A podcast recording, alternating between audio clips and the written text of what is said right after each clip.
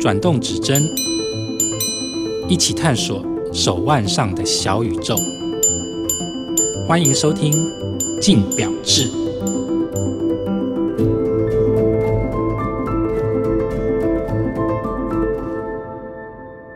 各位听众，大家好，欢迎收听由静好听与镜周刊共同制作播出的节目《镜表志》，我是镜周刊精品组记者李宇胜 Chris。如果是对于已经有涉猎机械表或甚至高级表玩家来说呢，多多少少都一定会听到下面我要介绍两个词，一个叫做自制机芯，一个叫做通用机芯。听起来很简单，就是一个机芯的一个大概的分类啦。自制大概就可以说是自己做的，就字面意思。那通用的话，嗯，你可以想象成代工。不过听起来很简单，但中间其实有蛮多很复杂的学问。但究竟这两个到底定义上来说是什么呢？我们这次呢就请到城邦国际名表副主编陈维仁汤姆。嗨，大家好，我是汤姆。好，汤姆呢，在手表媒体产业呢，已经超过十年之久。如果平常有在关注所谓呃钟表杂志的玩家呢，应该或多或少都有拜读过他的文章，因为汤姆算是在这个业内对于机芯钻研、机芯严格这一块，算是非常著名的一位前辈啦。那这次我们就请到汤姆，要来跟我们聊一下何谓自制机芯，又何谓通用机芯。汤姆，我们先来快速讲一下通用机芯这件事情。通用机芯就如我刚刚讲的，听起来其实蛮简单的，白话一点讲就是代工厂。不过，到底通用机芯是什么东西？你可以跟我们解释一下吗？其实，通用机芯算是很早就存在于制表产业，因为像当初许多瑞士的品牌，例如 Omega 机甲，他们最早开始都是生产机芯零件或机芯的，嗯，然后后来再开始自创品牌。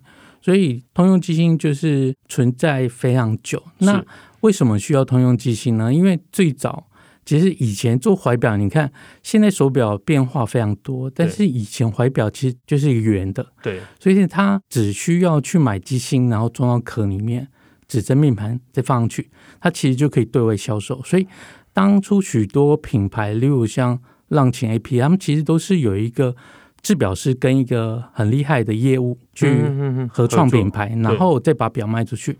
那所以当初业务行销这方面占非常大的比例，因为它是一个需要一个行销话术，把你的产品卖出去。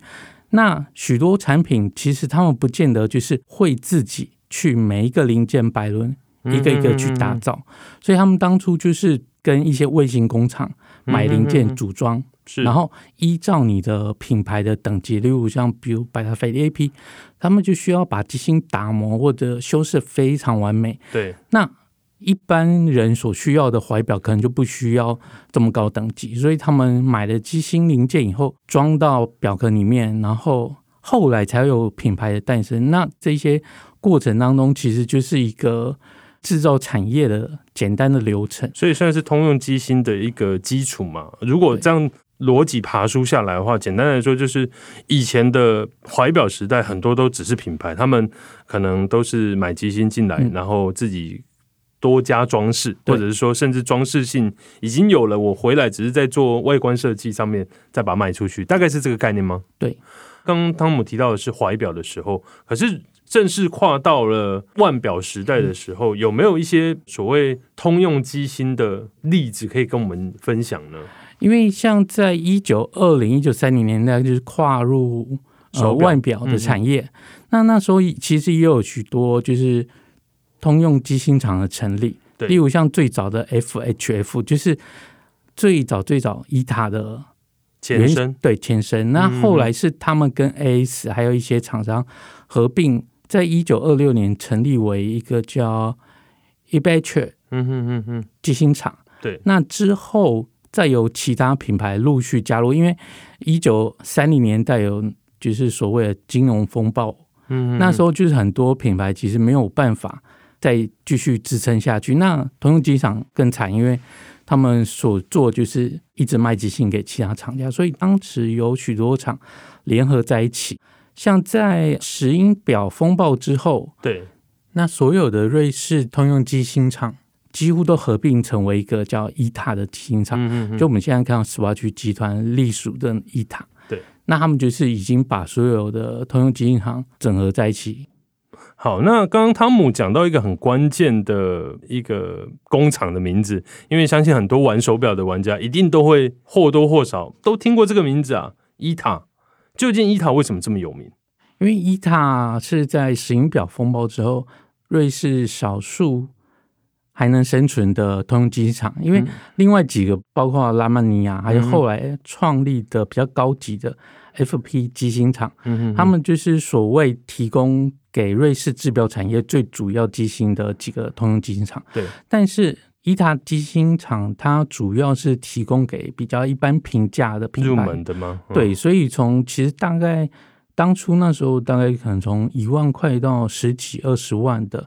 它产品现在都是用伊塔机型的。如果你要买通用机型的话，对，因为大部分像 FP 或者拉曼尼亚都是可能十几二十万以上，嗯，所以大家对伊塔其实是比较熟知。嗯、那像伊塔，它产量也非常大，因为像前几年他们在限制生产之前，它大概一年可以做三四百万到六百万之间，哇，这么产量非常大，嗯嗯，所以它也是最有名的。对，那汤姆可以帮我们列举几个通用机芯的算是名机吗？就是所谓呃，大家讲到通用机芯，一定会接触到的几颗机芯的型号，嗯、不用讲到很细碎，说它的规格怎么样。不过让听众有一些初步的了解。那通常大家比较知道，大概就一塔三宝，对，就是二八二四、二八九二、七七五零。那后来的，比如说六四九七或者。七零零一也是两个手上链的主要型号，嗯，但是大家最早接触一定都是前面那三款自动机芯。那像二八二四，它其实是价格最便宜的。其实它从当初最便宜的 Swatch，对，甚至到那种十几万的表都有用二八二四。对，那二八二四其实它是一个上链效率非常好，嗯嗯嗯，而且也算精准的。机型，因为它其实百轮的尺寸算蛮大，所以它如果搭配那种天文台等级的有丝跟百轮，其实按照我之前佩戴的状态，它其实一天都是一两秒以内，所以已经非常准。嗯、是对。那再往上一阶就是二八九二，二八九二，因为二八九二它的价位可能就是你比较常看到，就是浪琴欧米伽之上，就是当初所使用的品牌。那它同样也是。双向自动上链的机芯，但是它比较薄，因为像二八二四是四点六，对，四点六 millimeter，对，但是二八九二是三点六，所以它明显的比较薄。嗯、它的优点在于它上链的效率也非常好，但是走时也很准，因为一般薄型化的机芯来说，它可能未必那么准，那么那么稳，对对，但是二八九二其实。非常稳，而且也非常耐操。那七七五零大家就更常听到，七七五零是计时机芯嘛？因为你要买通用计时机芯，对，其实当初在一九八零九零年代之后，大概你只有两个选择，就是拉曼尼亚的五一零零或者伊塔的七七五零。嗯嗯嗯。但是后来因为拉曼尼亚的五一零零停产了，所以你只能买到。七七五零，对，那七七五零它是大概是在一九七四年左右生产的，所以跟二八四比起来，它生产期没有那么长，但是它当初设计就是零件简化，嗯，所以一般的维修师傅去维修都很容易上手，嗯，它零件数没那么多，然后加上它使用比较大尺寸的发条和。它也是走势非常稳定，是。像你看以前很多百年灵、嗯，天文台认证都是用七七五零，都是用七七五零，因为它使用起来也非常准，而且它虽然是单向上链的机芯，但是其实它上链效率，我自己觉得是跟二八九二差不多，上链效率也是非常好，嗯，而且它的机芯零件都比较大一点，比较粗壮，所以像我之前有一次佩戴的时候，就整个撞到那种。墙面的花岗岩，表壳就凹一个洞，但机芯没有任何影响。嗯嗯，所以伊塔的机芯，刚刚提到的伊塔三宝，都算是给汤姆一个很好的印象嘛。对，因为我刚好都都有从这几个机芯开始入门。嗯，好，那快速介绍完通用机芯之后呢，我们就来切入，有人会把它说是更进阶的一个选择，就是所谓自制机芯。那自制机芯。听字面意思，就如同我一开始说的，就自己做嘛。因为通用机芯，我们把它视为代工厂以后，自制机芯听起来好像就是自己去研发。自制机芯的风潮大概从如果是近代的话啦，我有印象，大概是二零零五、二零零七年，可能那个时候约莫到二零一五、一六，印象中这十年中间是发展到一个最极致的状况，就是每一家都在做自制机芯。可是为什么那个时间点这么多自制机芯呢？那自制机芯，我们可以把它往前时间推，在比如说一九五零年代，因为那时候刚好是比如说二战结束，然后全球经济非常蓬勃发展的年代。嗯哼，所以那时候瑞士机芯厂，包括像 IWC、Omega、劳力士这些，他们都推出自制机芯的产品。对，那他们就是在这一波里面得到非常好的声望，就是机芯很准又耐用，嗯，而且又有特色。对，所以。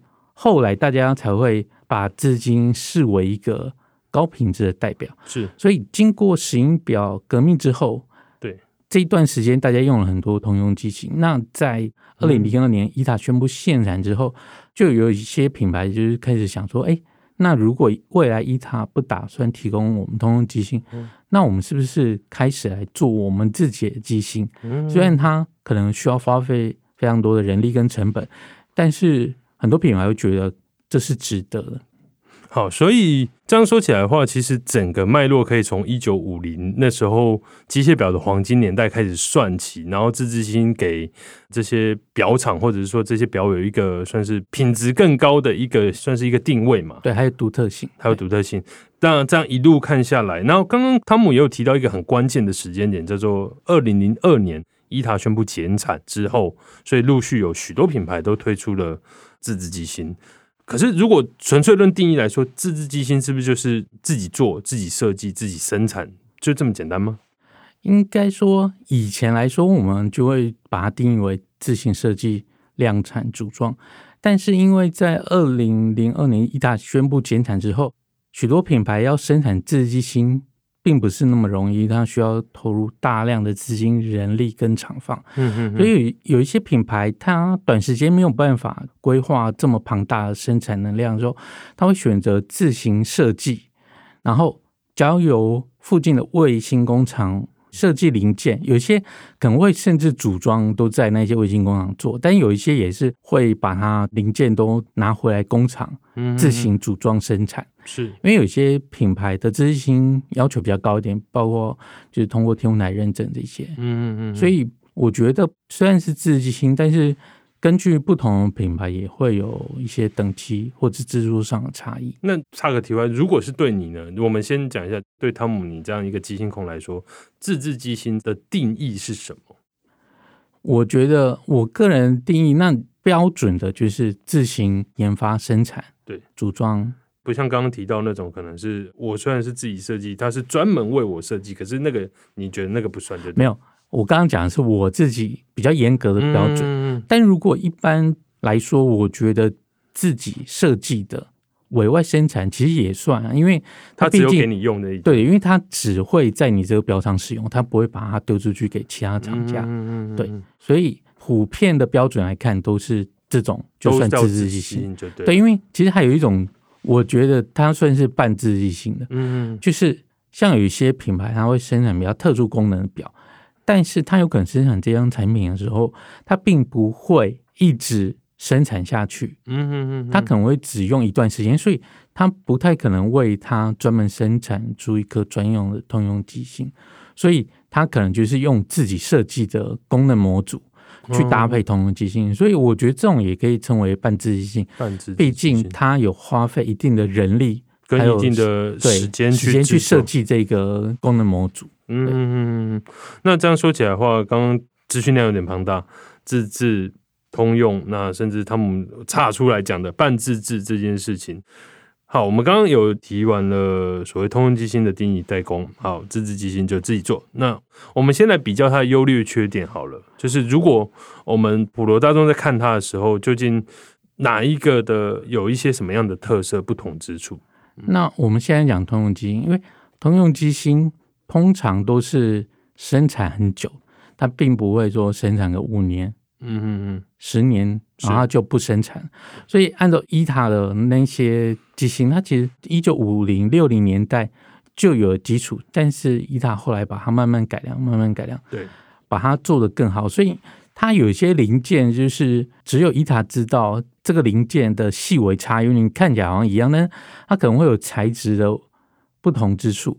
所以它经过这么数十年来的生产，然后每年生产百万枚以上，所以他知道这个机芯它哪边会出问题，哪边不会出问题。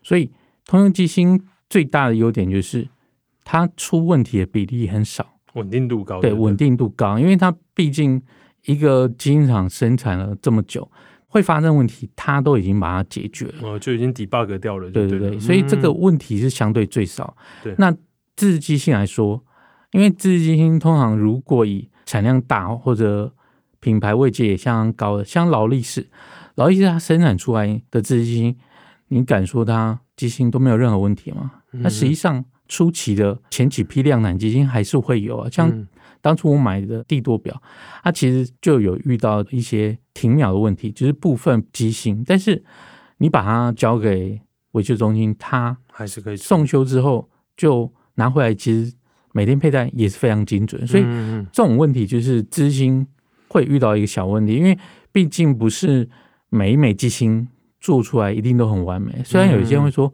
哎、欸，对啊，厂家可以自己就是先测试个三五年，对。但是通常很多人测试跟你比如说公司十几个人测试那个感觉不一样，因为有些因为它 base 够大嘛，通用机芯的发展时间又更久。再加上说呢，它其实甚至可以从各个不同的品牌，因为我们刚刚有提到，它可以供应给不同的品牌去制作，所以它得到的 feedback 会更多。这一点算是通用机芯上面的一个优点呐、啊。嗯，对。但自制机芯这一块上面就会理论上来说会比较薄弱一点，就对了。对，但是我发觉集团背后资源较多的品牌，它发展自制机芯的优势会更明显。嗯嗯嗯。比如说像 Omega。对，它发展机芯就是初期的同轴擒纵是由伊塔改装过来的，就是遇到了一些问题。嗯、但后来它所生产的八五零零、八九零、九三零零这些机芯都是重新设计过的。那我自己有买来佩戴，我发现其实都非常准，而且非常稳定，嗯、就是各项数据你会觉得它非常好。嗯，那你知道，Omega 后面的 Swatch 集团，它有这么多的资源、零件厂、机芯厂，还有一些研发人员，他们去。盖了一个全新厂房，去找了许多的研发人员来做这枚机芯，所以它的优势会非常明显。嗯嗯嗯，对。但是也并不是说小厂牌做的自制机芯就不够好，但是只能说他们在这方面优势会更明显一点。对。不过这样听下来好像通用机芯大胜。不过我这边还是要帮自制机芯讲一点话啦。除了刚刚提到的可能自制机芯它是自己做自己研发以外，那这意味着什么？意味着就是说自制机芯它在更能够代表这个品牌它的个性，对，因为它可以从外形设计上面，如果它有余力的话，它可以做很品牌 icon 的东西。举例来说，我想要我的机芯长这样子，我可以不用受通用机芯的一些限制，我可以自己去做一个设计。我希望它的小秒针在哪里啊？我希望它的整个结构在哪里？如果你有余力，自制机芯的迷人之处就是在这边了。对，因为像如果以之前帝舵生产的自制机芯来说。它就是内部所用的一些研发的理念架构，其实还是非常接近劳力士。嗯、但是如果你是通用机芯做的机芯，它就没有办法符合大家要求，会有一些限制。对，因为像帝舵里面有一些自动上链，或者甚至一些，比如它对于摆轮的精密度要求，那些都还是他们想要自己去掌握的技术。一般通用基金可能会说，我可以提供给你什么东西，但是。未必能符合你这个品牌的要求，要求跟原创精神这样。所以对比之下，其实不管是选自制机芯或通用基金，我觉得就是真的是看个人。有些人对自制很有迷恋，我相信一定有人会觉得，我想买一支真的从里到外都是很符合你这个品牌精神的。那又或者说我希望走一个比较稳定的、稳健的，那相对之下价格也会比较便宜一点点。对比之下，如果是同一个牌子、同一个东西，像帝舵的就有。自制机芯跟通用机芯那个价差就蛮明显的，但需求就是看自己怎么选。好，那最后的话呢，其实我们刚刚有提到一个点，因为自制机芯它是自行研发、自己设计、自己制造，那在发展初期呢，一定多少都会反映到它的价格上面，它的开发成本。可是过去我们当讲到自制机芯的时候，我们都会觉得它是一个可能十几万位阶。二十几万甚至上百来万，你才会有所谓自制机芯。不过在近几年，有越来越多牌子它在推自制机芯的价格上面都还蛮入门的，蛮亲民的。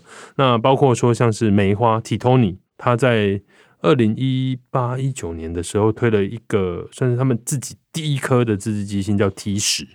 那另外一个牌子是知名度更大的，是 Oris，Oris 他们早期就有推自制机芯了，二零一三一四那时候就有推自制机芯了。不过它呃去年前年有推一颗新的四百，那这两颗的共同的特色就是说，他们这两颗自制机芯定价都在十万元以下，嗯，算是现在目前最亲民的自制机芯吧。对，因为通常来说，大家对于梅花表的印象就是它是使用通用机芯的。入门级品牌，嗯哼哼。那其实我以前买的第一只超过万元售价的表，其实就是梅花表。嗯哼哼。其实我一直也没想到说他会自己推一个自制机芯，因为对他来说好像没有特别的需求。但是他们在二零一九推出这个 T 十机芯，他们就是说，因为为了建厂百周年，所以他们觉得需要推出一枚这样代表自己的自制机芯。嗯。那他们自己也有说，他们这个零件。自行设计，但是零件生产是由一些卫星厂商帮忙生产的，因为呢原本表厂就没有那么大嘛。对，所以他们就是生产这枚 T 十机芯之后，他们其实像在今年推出的潜水表，他们还有把它送去天文台认证，嗯嗯，就是代表一个对自机芯的肯定，嗯嗯嗯，因为通过。天文台认证的机芯，虽然好像大家说，哎、欸，我的表很准，为什么一定要通过天文台？对，但是通过天文台认证，它其实就有一个基本的标准在。所以那颗装载 T 十的潜水表，现在好像还是供不应求了，对对对，非常的红。那另外一颗呢？Oris 的四百那颗，Oris 的这个 Calibra 四百，其实当初它发表的时候，我也有点惊讶，为什么？嗯、因为它做了一枚五日链的机芯。因为通常来说，大家现在比较流行就是三日链嘛，因为会说，哎，你周末不佩戴三天动能，它就是可以继续走到礼拜一。对，那五日的概念好像就是大家觉得，哎，有需要走到那么久嘛？但是五日链机芯它的优势在于，你如果按照现在很多人会有很多只表佩戴的状况，如果你这只表佩戴一阵子，Calibre 四百它可以把东西储存拉到五天，那你中间其实你一两天戴别的表。它其实也不会停下来，嗯嗯，你就不用再去说，比如说表冠上链啊，上上链或者旋开，所以它实用性算非常高，而且它特别强调就是，比如说抗磁，还有基本的精准度要求，嗯嗯嗯，还有他提到的十年保固，嗯嗯，对，所以这个也是对于自制机芯的一个肯定跟要求，因为同价位里面，你说要达到五日链精准度要求、抗磁还有保固十年，这个。也是在十万块价位里面前所未见。对，现在前所未见。所以不管是 T 十或 Calibre 四百，在发表之初都算是引起蛮大的回响了，因为也算是打中了表迷长久以来真的想要入手一款自制机芯那个梦想、那个期待啦。对，对，不过还是老话一句啊，我觉得。不管是自制机芯也好，通用机芯也好，这两个的对比，其实拥护者各有人在。因为像我自己本身就是，我觉得通用机芯是比较稳定的，我个人啦。对，那我不晓得说汤姆你呢，你自己会怎么觉得？因为其实我是已经把伊塔的机芯几乎都收集完以后，我才开始去买一些自制机芯，但是。我前阵子买一只汉米顿的军表，它是用 H 五十手上链机型，嗯，那它动力储存是八十小时嘛。然后我之前有一天在家里测的时候，就发现它精准度也是达到每天就是一两秒的，嗯嗯嗯要求。因为后来伊塔改用一些砝码微调摆轮，嗯嗯，它就是使用这种比较新一代的，所以我猜伊塔可能掌握某一种那种关键的技术，关键技术就是机芯可以大量生产。我可以用机芯去控制上面砝码微调精准度的标准，嗯，所以它佩戴起来也非常准。以前你会想说，哎，通用机芯有些如果不是有特别天文台认证，它可能会不会不准？但是后来发现，哎，其实它也一样准。但是像我后来买的一些，包括像 Omega 的、帝舵的，他们也都非常准。嗯嗯嗯，甚至我前几年佩戴九三零零，它精准度大概四天都维持。负一秒状态，所以对于很要求精准度的这些表来说，其实都是一个好的选择。因为你以前可能也会觉得，哎，那自制机芯会不会刚开始做不准？但是你会发现，其实现在制表技术比以前好很多。嗯嗯，以前一些老机芯可能误差值会非常大，对。但现在你可以买到一些自制机芯，也是非常准，而且具有它品牌特色的。嗯嗯嗯嗯。所以最后还是看自己的。我个人就是通用基金导向，因为我觉得我不太想踩雷，而且反映在价格上面很好。那如果有余力，那有更多预算，或者是说像刚刚的 T 十四百，都是一个很好的选择，就看各位听众怎么去选了。对。好，那今天就谢谢汤姆来跟我们聊一下资金、通用基金这么艰深的一个题目啦。谢谢大家。好，那也谢谢大家收听，也请持续锁定由镜好听与镜周刊共同制作播出的《镜表志》，我们就下次见吧，拜拜，拜拜。想听爱听，就在静好听。